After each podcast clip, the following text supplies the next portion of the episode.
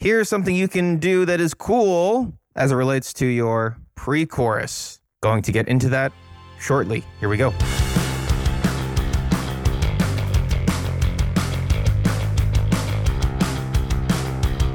Welcome to Dear Songwriter, the show to help you, the songwriter, to write and release your first album or single so you can effectively start your artist journey. My name is Connor Frost. I'm a songwriter myself, and I help artists do exactly that. Before I get started, I have a gift for you. So I have a free video training. It's called How to Confidently Turn Your Voice Memos into Release Ready Songs. So if you're having trouble taking that single idea, whether it's a lyrical idea, whether it's melody, whether it's both, and you're having trouble putting that into an actual song that you can sing, that you can show people, go to connorfrost.com, C O N N O R Frost, F R O S T.com slash video training. It will also be in the show notes, so you can check out the link there. That will be really helpful in terms of getting you unstuck. So let's get into it. Pre chorus, I get this question a lot from my clients, from prospective clients, from friends. Sometimes I ask it myself to myself, and that is should your pre chorus lyrics be the same or should they be different? And I think the short answer to mm-hmm. that is that you can do both, right? I think both are cool, both definitely exist. But I want to give a cool example of something that you can do that's sort of like a combination of the two.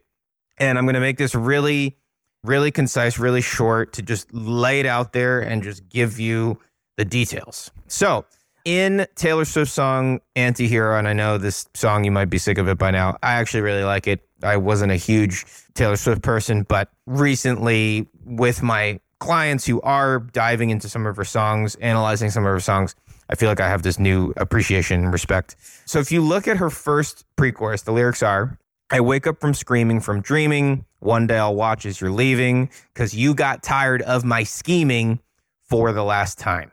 Okay. And you could argue that's like the second half of the pre chorus. You might even argue that it's an extension of the verse. Doesn't really matter. It's semantics at the end of the day. The point is that it's the part right before the chorus. Okay. So one more time. I wake up screaming from dreaming. One day I'll watch as you're leaving because you got tired of my scheming for the last time. So that is the first pre chorus. Now, the second pre chorus I wake up screaming from dreaming. One day I'll watch as you're leaving, and life will lose all of its meaning for the last time. So I'll just give you the answer. The first two lines of the pre chorus stay the same. I wake up from screaming from dreaming. One day I'll watch as you're leaving. It's the third line that changes.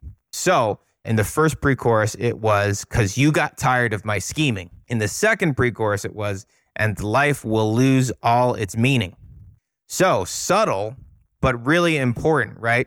So what that does is it creates kind of this lyric sandwich where basically you are isolating one of those lines, which perhaps is important to the progression of the song and progression of the story.